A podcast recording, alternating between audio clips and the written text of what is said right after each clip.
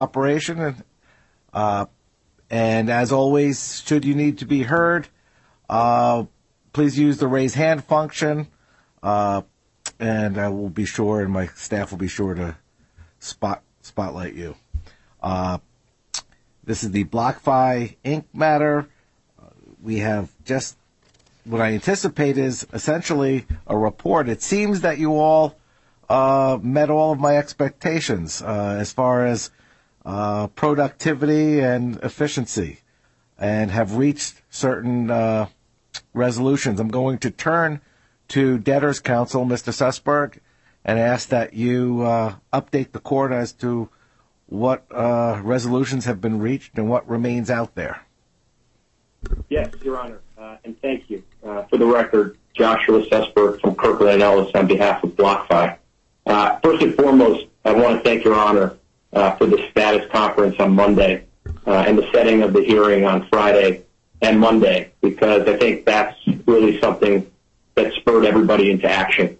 Um, we did something a bit unorthodox for all of us. I know I can speak for Mr. Stark when I say this. We actually had principals and advisors on a call on Tuesday ahead of depositions that actually went forward on Wednesday, uh, but we were able to cancel the remaining depositions because we worked collectively and collaboratively to reach an agreement on both the KERP as well as uh, the Moelis retention. So we have complete agreement on all sides, and as you've seen, the United States trustee withdrew its objection after reviewing the terms of the settlement.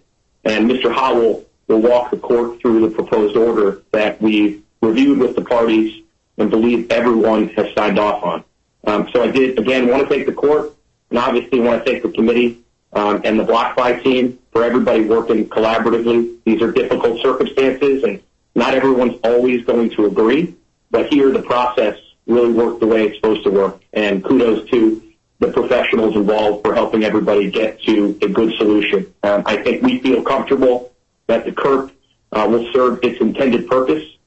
And I think we conveyed to the committee and its members um, some of the thinking behind that, which is frankly what led to a productive resolution. So thank you, Your Honor, for that. Um, I did want to address one brief issue before I turn it over to Mr. Howell. Uh, it's been the source of some unrest on the BlockFi side, and it was in the media, and unfortunately, it was reported inaccurately. Um, and I'll start by saying that I always tell my kids that we have pencils that have erasers on them for a reason, and all humans make mistakes. I know I certainly make several, probably each and every day. And what happened here was purely a mistake. Uh, and I know Mr. Stark, and I know Mr. Meghji, uh, and I know everyone involved here. And again, while we may not always agree on everything, uh, I know these people to be of the utmost integrity. And there was nothing nefarious in my view that went on here. But as Your Honor, I think is aware, there was an affidavit from Mr. Meghji uh, filed on January 24th uh, at 12:10 a.m. And that document was redacted, uh, but it was incorrectly redacted, and this goes beyond uh, my knowledge base.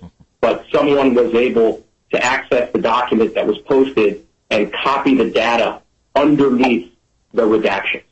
Um, later that afternoon, there was a motion to seal the document, which probably got people out there in the universe looking at the document and peeling away the redactions.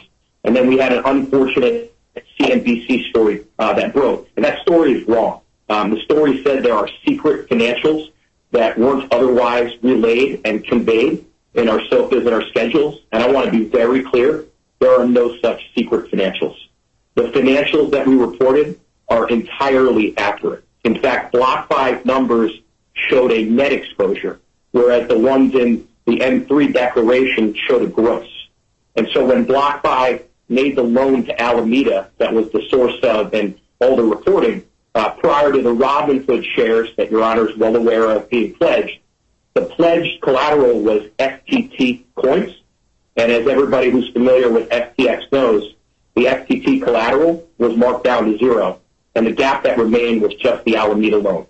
And so the gap in the M3 presentation looks bigger because it shows the gross exposure and adds together assets and liabilities. And both numbers are accurate. Again, no secret financials. It just depends on the corresponding footnotes. I will also note that the CNBC article inaccurately reported some management compensation that is outstanding. Uh, that was wrong, and it was false. We put out a statement uh, as such. I know that the document on the docket at docket number 363 has been removed. We appreciate the court um, and Kroll doing so. And 388 is a revised declaration from Mr. Meghji that has, in fact, been redacted appropriately. So, again, Justice Nafoo, Mr. Stark, and Mr. Meghji called me immediately after realizing this, and I totally understand this can happen at any time, and it's unfortunate, but we're moving on. Understood. Uh, and as you said, these things do happen, especially with technology that we're all not necessarily facile with. Mr. Stark, Uh, do you want to weigh in? I do, Your Honor. I don't want to – can you hear me okay? Yes. Thank you. I do want to confirm a couple of things on the record, although I think Mr. Sussberg stated the facts on the ground quite well. Um, this was a late-night drafting, and the redaction, unfortunately, did not have the encryption software. We've all seen this Um, encryption issue before where, by late-night mistake, by somebody lowering the chain on a redaction, that the software was not used. We didn't find out about it. The problem of not using the redaction is that it can be reverse engineered, and the person inadvertently who filed it doesn't realize, because of the failure to use the encryption software, that they inadvertently put out there something that can be reverse engineered.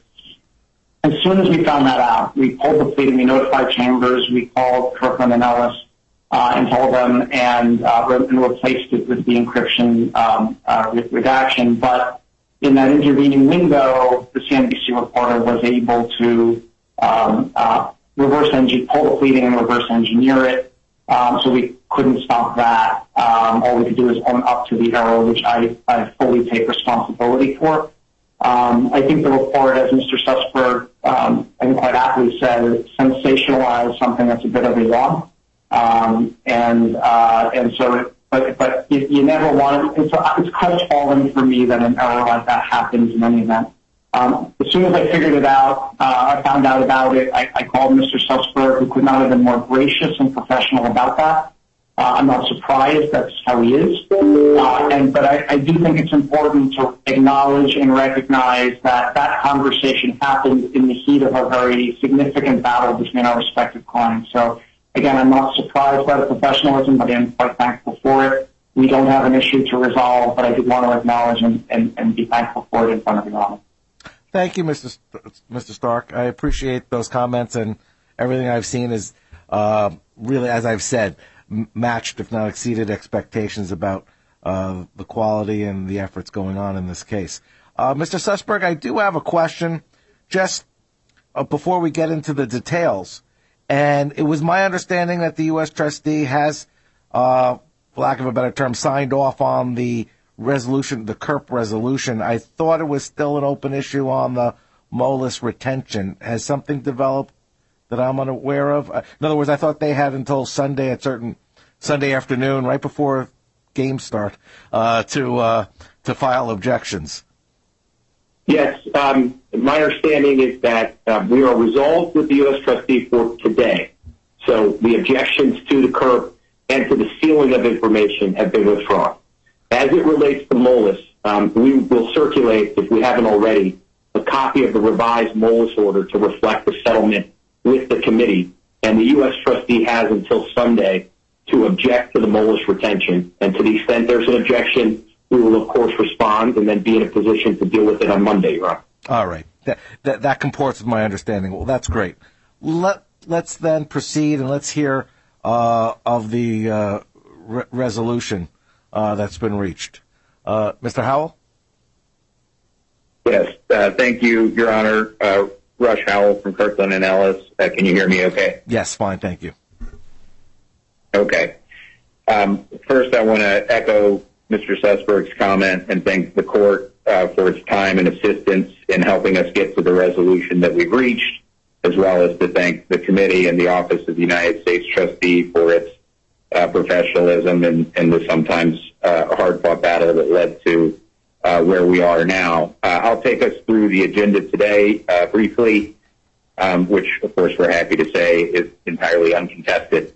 And so I'd like to start with the uh, debtor's motion to seal at docket 351 uh, to seal certain confidential information uh, related to uh, uh, Ms. Crowell's declaration in support of the retention program's motions.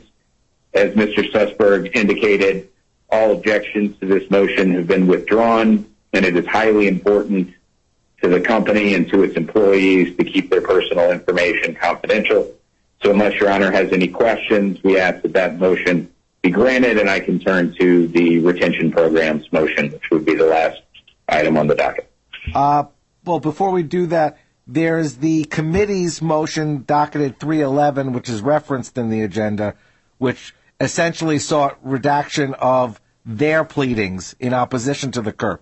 Are we treating those uh, in the same fashion? In other words, is the court being asked to grant their motion uh, to, to, redact and to, and to seal?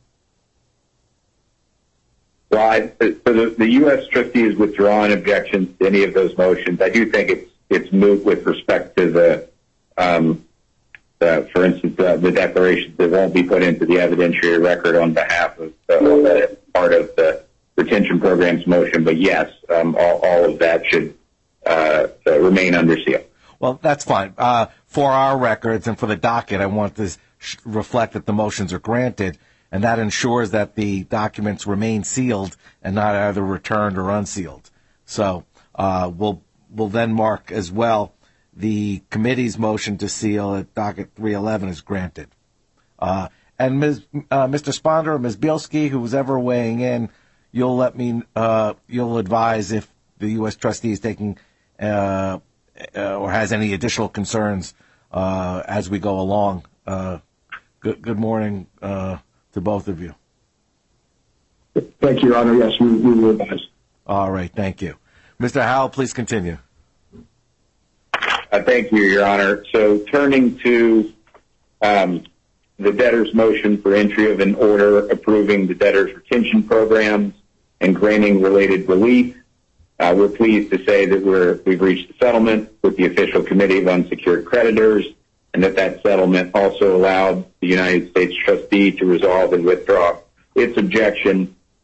Um, and uh, as, Mr. Sussberg said, it's, it's, not for right now, but um, that, settlement with the official committee also addressed the Moelis uh, issues uh, as, as, was just discussed. Um, but the debtors have proposed two retention programs, one uh, key employee retention program, or KERP, and one targeted retention program or TERP. Um, and in support of those motions, I'd like to now offer two supporting declarations. Uh, one from the debtor's chief people officer, Megan Crowell, uh, that's at docket 350, and the other from uh, Josephine Gartrell, a senior director at Willis Towers Watson, and that is at docket 349. Your Honor, may I be heard, please? Yes, please. We, we, we, the committee most assuredly does not object to the um, admission of those declarations. Um, I, only ask if, we can, sort of a first evidentiary issue kind of matter where uh, I, I, ask the court if we're going forward um, uh, contested matters, uh, there's sort of a rule that what we admit in one contested matter is not necessarily applicable in the next contested matter. So we have to worry about things like that. Um, we haven't sort of gone through any declarations with that in mind. It's just sort of the normal rules of the road as I understand them, if Your Honor is, willing to agree with that. Uh, I don't have any issue with that approach. We, are limiting the, evidence uh, to uh, the discrete motions that are before the court. Parties reserve their rights. Obviously, for impeachment purposes down the road, what's in a filed sworn declaration is going it will retain its relevance. Uh, but for purposes of today, uh, we understood. We, I, the court understands that, uh, given the consensual nature nature of the resolution, uh, they're being offered and, and for for purpose of support of the resolution itself. Thank you, Ron. You're welcome. And uh, unless I it, unless I hear another objection, the court will uh, accept uh, the declarations into evidence. Thank you, Your Honor. So, as laid out in the declarations as well as in our uh, pleadings, um, both of these plans, the KERP and the TERP, are retention plans, and neither includes any of the debtor's insiders. These are sound exercises of the debtor's business judgment and justified based on the facts and circumstances of these cases. Um, and in the end, I'll, come to the, uh, specific alterations that were made as a result of the settlement. Uh, but I did want to say, Your Honor, that in particular, the, facts and circumstances of this case are somewhat remarkable. Uh, these employees uh, have faced a remarkable storm of events over the past year that have created attrition already and high risk of further attrition. These employees have already seen three major downsizing events since last January, including a reduction of force of nearly two-thirds of the total workforce immediately preceding the petition date. Most of these employees had legacy retention uh, uh, payments that were wiped out by the filing of the bankruptcy, and all of them had lost equity in the company. In short, this was a perfect mix for potential attrition, and unfortunately, the debtors have seen that attrition, including 11 exits since the petition date alone, nearly 10% of the remaining workforce. So against that backdrop, it's essential that the debtors institute these retention programs to keep critical workers with the company. Now, anyone reviewing Ms. Crowell's declaration, or frankly, anyone listening to Ms. Crowell's deposition, would recognize the depth of effort that went into designing these programs and the depth of knowledge and passion that she and her team brought to understanding the debtor's workforce and making sure the right skeleton crew remained to go forward. And these employees that are part of these retention programs are critical to the debtor's success no matter what the path forward, whether that be through a sales process, a standalone reorganization, or otherwise. And when I say success, I mean maximizing recoveries to stakeholders, here, of course, critically to the BlockFi customers or clients, as they call them. And so I'm happy to walk through the Dana factors, Your Honor, but I thought, given it's uncontested, I would move through quickly that support is laid out in the declarations as well as in uh, our, our motion and in our reply.